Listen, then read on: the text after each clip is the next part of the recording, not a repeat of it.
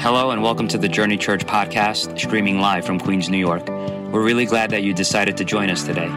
Whether you're a member, attend regularly, or this is your first time with us, we want to let you know we appreciate you. We hope you're encouraged by this week's message. So if you snuck in, you didn't hear the welcome in the beginning, welcome. My name's Craig. It's great to have you here. It's great to be here with you. Uh, I always count it the absolute privilege to be able to preach, and I count it the absolute privilege to be able to come together and just be able to uh, yeah, celebrate what Jesus is doing, be part of a group of believers. In most some places in the world, we aren't able to do this, so I'm very grateful for it. So, like I mentioned when we were uh, breaking or doing communion, breaking bread, uh, we are currently, if you haven't been yet, in a series looking at the beginning of the book of Acts. We started at the beginning, just looked at, uh, just going through it from a perspective of, uh, we see scriptures in, in, in, Matthew where it says Jesus will build his church, uh, but then we see Jesus isn't around. Uh, but he promises the, the Spirit, and the Spirit will be there to guide and lead and to help us. And really, what we're looking at the book of Acts from the perspective of, well, if it's stuff that Jesus wanted his church to look like, it should be important to us, right? Uh, what, is, what is important to Jesus needs to be important to us. And we don't want to look at it from a point of view of a uh, textbook and approach it like just academically. We really want to trust the Spirit to highlight what He wants to highlight and uh, really just want to take our time and ask the question of, of why do we do the things that we do? Do we do it because it's tradition? Uh, that's church tradition. You got to, you, you, long ago, church tradition would not allow drums would not allow guitar. Like you just would read your hymns, stand up, sit down. Like that's how you do church. But church progresses and church changes. And I think it's an important question to be able to ask why we do certain things. And we've looked at importance of the Bible. We've looked at why we get together as a church. Um, if you missed out last week, you missed out on some donuts. Um, we demonstrated how we can build relationship around food, which is always important. And uh, we have some donuts there. today uh, we find ourselves in Acts 2 verse 42. And they devoted themselves. We looked at that word devoted a couple of weeks back. Uh, the importance of not just, it's not just something that we do. It's not just something we visit. No, we devote. It means we change our lifestyle to look a certain way. We change the way we do things. They devoted themselves around the apostles' teaching, which is the Bible, to fellowship, which is the importance of church, and now to breaking pardon me, breaking of bread. So breaking of bread can be, I don't know, it depends where you are in the world, it depends who you are, it depends what culture you've had, what, what word you would use. Obviously, in those contexts, we, they, they use the word breaking of bread. But it's looked at the Lord's Supper, the Lord's table. In some cultures, they call it the sacraments. And sacraments uh, really just means the visible sign of God's grace. It's the visible sign of uh, God's grace was on the cross for us, and that's what we what we are remembering. Another one of those visible signs would be baptism. So uh, that's where the word sacrament. Uh, maybe use the word Eucharist. I don't even know if I'm saying that well. Uh, that's a more traditional word that comes from a Greek word that I'm not even going to try and pronounce because I will butcher it. And if there's any Greek people, yeah, you'll want to string me up afterwards. So, um, but it comes from a, the, the, the term Eucharist comes from the term of giving thanks. So we come with thankful hearts for what Jesus did on the cross. That's why we break bread. And then maybe the most common term is communion.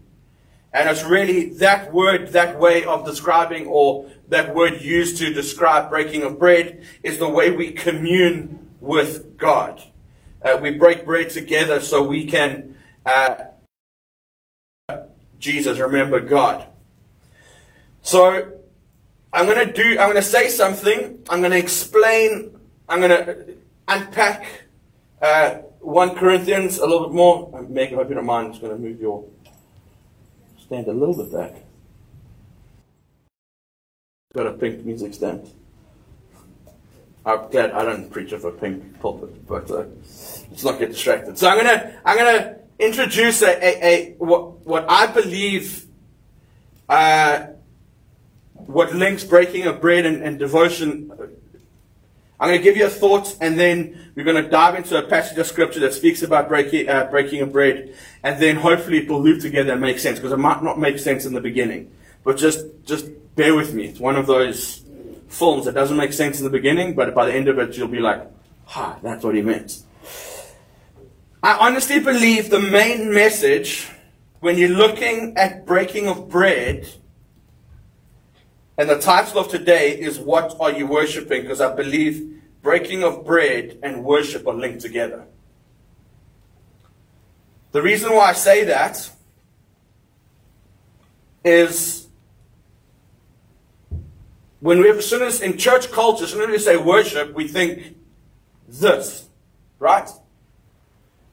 So you think, well, I can't really worship because I don't play instruments, I, I don't sing and then we, we treat what we did before this as worship because we come together and there's people leading us. Um, that's, that is worship. But worship, when I'm speaking about worship now, is you, your life is centered around what you worship. So, if you worship, or if your life is centered around your career, you're worshiping your career. If your life is centered around your family, you're worshiping your family. If your life is centered around whatever it is, that's the thing you're worshiping because your whole life will be geared around that. So what the what the uh, once these the, this group of believers were saved in the book of Acts, what the apostles are encouraging them to do is force breaking of bread into their lifestyle so, so it demonstrates, it's the outward demonstration of who they're worshipping. I don't know if you've ever heard of it presented like that. They were encouraged to break bread every single time they came together. So you would come over for a meal, and there we, we looked a lot of the of this uh, last week. They would come together and have meals daily. They'd be breaking bread. Now, communion, breaking bread, whatever one of those other words you use, has become very, uh, the, the church in history has taken hold of it, of being like, only the high priest can you dip the bread in the juice or the wine and, and give it to you and administrate it. It's become this very mystical, almost religious practice.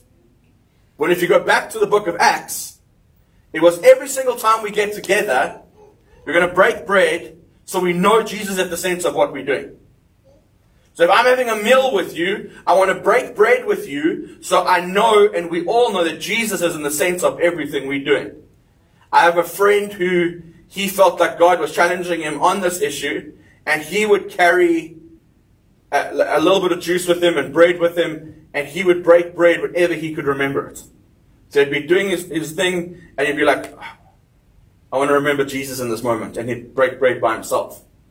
I'm not saying we have to do that. I feel like the challenge today, as I've prepared this and looked at it, is maybe it's a moment where we can stop and pause and say, what is my life revolving around? Work, family, all those things are important. I'm not, I'm not saying don't honor those things. Don't love your wife. Don't love your children. Don't now work hard and do well in your job. I'm not saying don't do those, but I'm saying above all of that, are we forcing Jesus into everything we do? Now, I love what this, what this automatically sort of does. It's not, are we forcing Jesus in what we do? So we walk around the Bible hitting all non-believers over the head with the Bible to make sure they know that we're Christians. No, this is a personal you and God thing. It's a, it's a you and God communing together. It's you acknowledging Jesus in everything we do. So that's why one, there's, there's these, another way of looking at it is it's a, it's a means of grace. So the, in the Bible and in theology, there's often moments where they, where they, where, where uh, theologians and, and scholars will, will describes these places, these things that we do where we understand God's grace. Because if you're just walking around every single day, you might understand God's grace or you might not. Something that might not, you might not even be aware of. But the moment we stopped and paused during worship and we broke bread together, we understood God's grace for a moment. There is a means of understanding God's grace. It's the same as when you get baptized. There's a, there's a, there's a means of understanding God's grace. So a means of grace is every single time we get together and break bread, we're forcing the finished work of the cross into our lives, which I think is a very healthy thing to be doing. So that's my overarching take home that I hopefully we get to. So, so how do we how do we understand this? Let's go to 1 Corinthians 11 from 23 to uh, from 23 to 33. I'm not going to read the whole passage of scripture now because I break it up into uh, there's four parts that I want to look at, four chunks of, of and there's there's an application in Remember when I don't know if you if you were here, if you weren't here, that's fine. I'll, I'll highlight it when we discuss the Bible. If this represents Jesus, the finished work of the cross, the gospel, everything um, that he did, and this side is the Old Testament, the, the whole of the Old Testament is pointing to to the finished work of the cross. It's pointing to the gospel. It's pointing to Jesus. Everything, all the prophecies are all about the coming uh, uh, Savior. He's coming to, to, to fulfill all the prophecies. Then we see Jesus coming, fulfilling the prophecies, his life and everything he did from the moment he uh, was born uh, till when he was risen from the dead and ascended into heaven was all fulfilling all the prophecies of the Old Testament. Then if the, the rest of the New Testament is from the book of Acts to the book of Revelation is because of what Jesus did. Now let's apply it to our lives. So, because of what Jesus did, how do we, we parent different? Because of what Jesus did, we, we, the way we treat, um, each other is different. Because of what Jesus did, the way we, the, the way husbands love their wives, and we can all do that and it's different to the rest of the world because of what Jesus did. So it always comes back to because of what Jesus did. We're okay with that. Thank you. Appreciate that. Again, we're going to approach this passage of scripture from that perspective of because of what Jesus did. Because that context of looking at breaking bread, communion, because of what Jesus did, helps us work it out. Now, a bit of context for 1 Corinthians. 1 Corinthians is one of those books where um, there's a lot of rebuking from Jesus when it comes to the comes to uh, uh, communion, breaking bread. The Corinthian church was out of control, so they were let's uh, let's um, the instructions for, to the church in Book of Acts was let's get together and have a meal and uh, enjoy. That's when you should break bread. They were going full out. It was overindulging. It was getting drunk. It was, um, you know, just eating an absurd amount of food. And because they got drunk, everything else that happens when you get drunk that's not good went with it. It was orgies at church, and it was it was horrific. So Paul's trying to rescue back some some dignity to what breaking of bread should mean when he writes this passage of scripture. He's trying to be like there needs to be a bit of order in what we do. So that's the context of where we find uh, this in scripture. It's not looking very good for the uh, Corinthians uh, looking at this. Let's jump in. Verse 23, it says, For I received from the Lord what I also delivered to you, that the Lord Jesus, on the night when he was betrayed, took the bread, and when he had given thanks, he broke it and said, This is my body, uh, which is for you. Do this in remembrance of me. So the first aspect of breaking bread that we need to, we need to look at. The first application is it's a moment to look back to the finished work of the cross. So the first application, the first thing, the, the first part of breaking bread and why it's, why it's important is the first thing we want to look at is it's an opportunity to look back at what Jesus did. Salvation begins with forgiveness of our sins, and then there is this moving on to uh, being filled with the Spirit and living by the Spirit and uh, and and and living our lives like that. We looked in the in, in, in the summer at uh, what the fruits of the Spirit are, and we trusting that all those fruits will come back. When we break bread, it's a moment of looking back to say, thank God for that opportunity to be reconciled with God. That's the first thing we do. It's a, it's a great Old Test. The way of, of looking at it is, um, remember when Moses was with the Israelites in Egypt and they were about to, I think it's the last plague, where it told, where, where uh, they were instructed to paint their posts with the blood of the lamb, and the angel of death passed over in Egypt. The word Passover, the, the, the feast to celebrate that, comes from the angel of death passing over the Israelites' homes, and they, the, the firstborn sons were, were, uh, were not killed because of the finished work, because of the blood of the Lamb. Now, if you fast forward, Jesus laying his life down for us, the finished work of the cross was, was, was our Passover. Was him, no longer God doesn't look at our sin, he looks at the blood of the Lamb, he looks at Jesus. So it's remembering that. It's looking back to say thank you for that moment. They, they, throughout the Old Testament, you'll see even when, when the Israelites went through the Jordan River, um, they were instructed to make an altar. And throughout the Old Testament, you see these moments where it's like make an altar, uh, you know, create something to remember. This is one of the moments when we break bread in, in the New Testament in where we find ourselves in church history and with the Holy Spirit. It's a moment to look back to say, thank you for what you've done. Then the next thing is we look forward.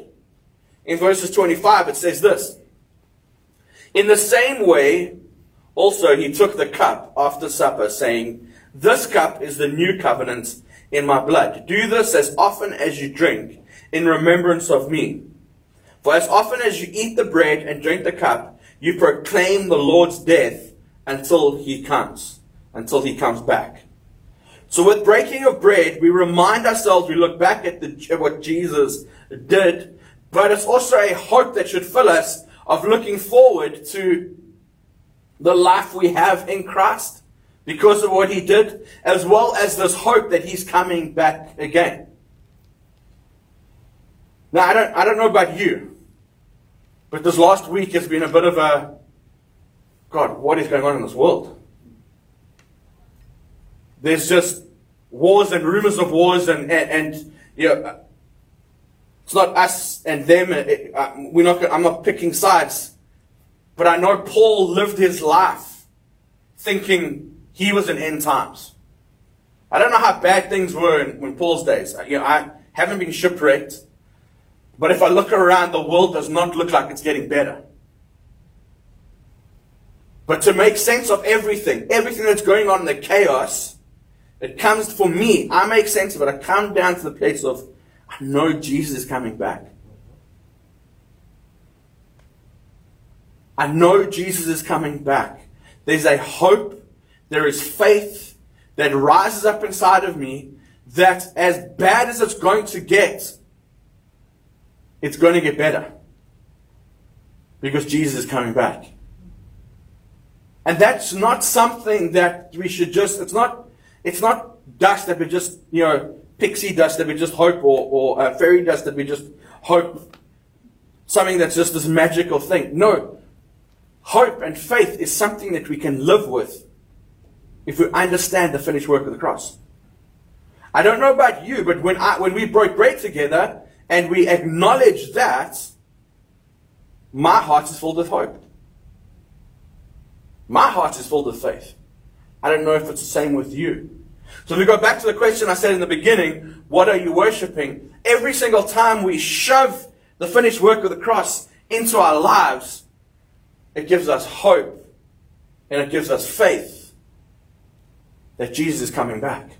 And we do this to remember and to remind ourselves as often as we can until he comes back. Because it's without that, I don't know what we've got. Without that, there is very little hope. Without that, we're looking at economies, we're looking at you know, how much money, we're looking at wars, we're looking at all of that, and trying to say, well, where does the hope come from? Is it, is it an election? Is it, uh, you know, out of recession, in recession? Where does hope come from? It's only found in the finished work of the cross. It's only found in Jesus.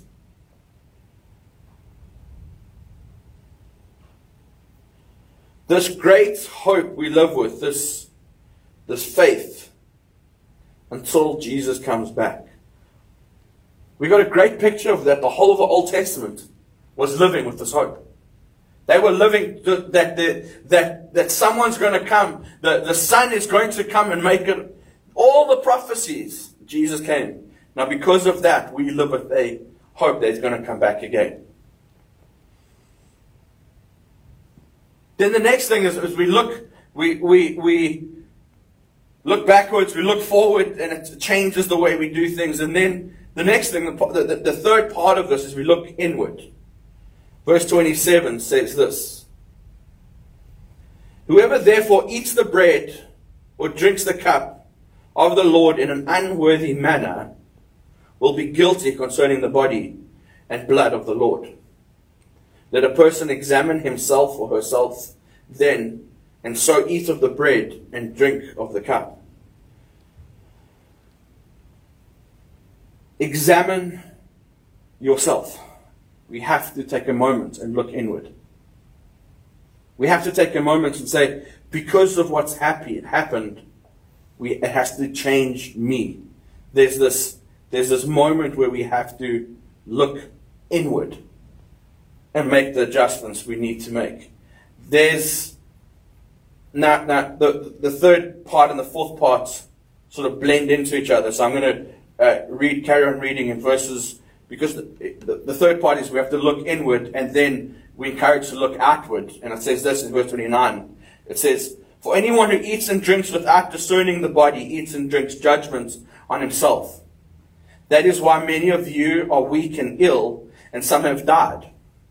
But if you judge, uh, if we judge ourselves truly, we would not be judged. But when we are judged by the Lord, we're disciplined so that we may not be condemned along with the world. So then, my brothers, when you come together to eat, wait for one another. If anyone is hungry, let them eat at home. So that when you come together, it will not be for judgment. About other things, I will give you direction when I come. So there's an indication there that this unworthy manner that he introduces in verses 27 both has a has a application to both me and everyone else. So the application first is as we look inward, there's a make sure you are right with God. I think sometimes we take things for granted and we don't we don't really understand and, and take the word for what it is because if we look at this and it says, For if anyone eats and drinks without discerning their own body, eats and drinks judgment on himself.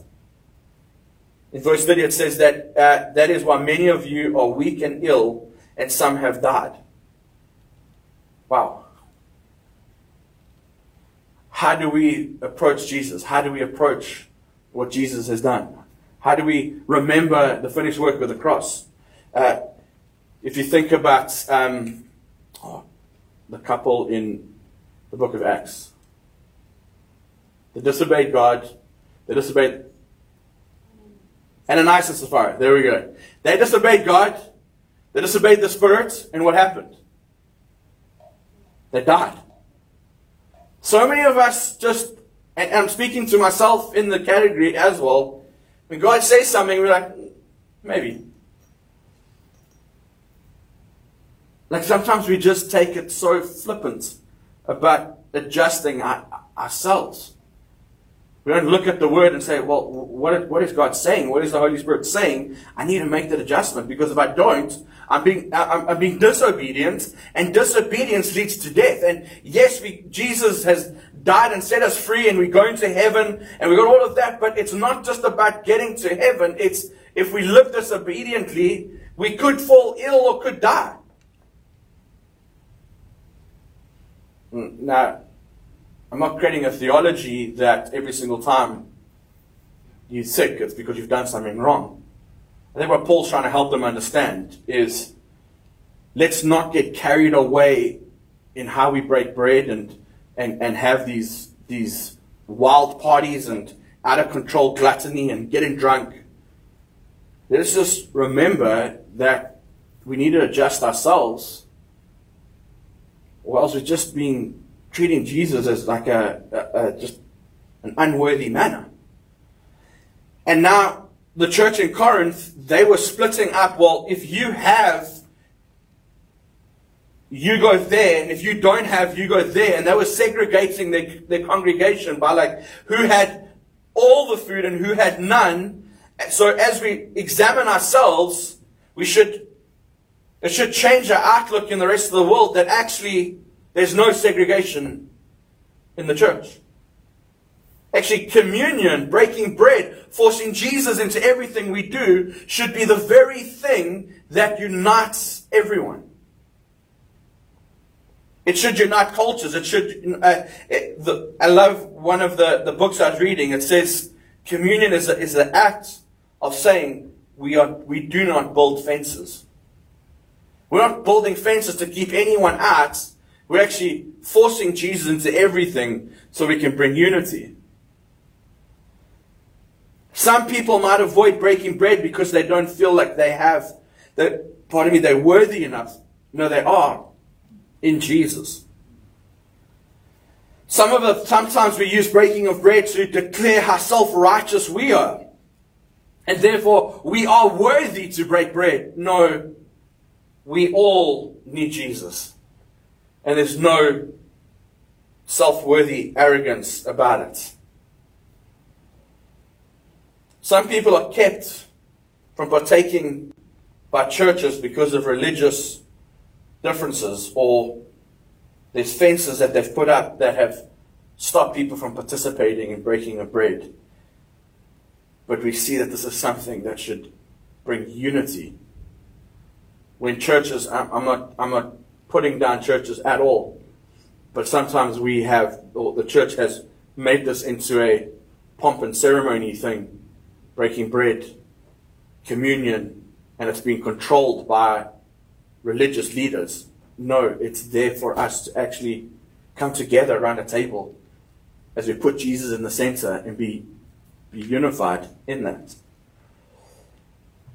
So as we look inward, it changes how we look outward. As we look inward and we force Jesus into um, myself and, and how I look at things and how I view the world, the way I view things changes. And so it should. So really, for me, if I go full circle, breaking bread, communion, has everything to do with worship. So the question I have to ask you is, what are you worshipping? I'm not saying you have to give up your job. I'm not saying you have to leave your family. I'm not saying you have to do anything radical like that. I, all I'm saying is maybe you need to force Jesus into the middle of everything so you remember Him while you're doing everything. Amen.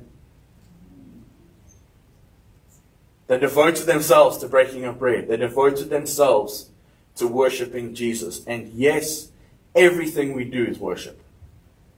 You're going to be the best school teacher you are. You're worshiping Jesus, the gift that God's given you. Whatever your job is, whatever your occupation you do, the way you do that and the way you put Jesus in the middle of doing that, you're worshiping Jesus with everything that He's given you. It's not about a guitar and songs, and those help us. Those are great tools that God has given the body. Thank God for them. But you doing what you have been called to do with Jesus in the middle of it is worship to Him. Can I pray for us? Lord God, I pray that we will force you into everything. That breaking bread communion will be a way of unifying us, Lord God. That there's no separation. We read the book of Romans, we see that Jesus came and the gospel has come to bring unity. And I pray, Lord God, that we will experience that. I pray, Lord Jesus, as we maybe take time to break bread as a family, or maybe as an individual during, your, during our lunch breaks. I pray as we do that, we'll experience your grace over and over and over again. Everything that you laid your life down for on the cross, we'll just experience and know. It won't be something we visit. It won't be something that maybe when we break bread as a church, that's the only time we do it. No, we'll visit your grace as much as we can, remembering it and applying it to our lives, Lord God. Pray, Lord God, that we'll rearrange our lives, we'll devote our lives to making sure Jesus is at the center of everything we do. Amen.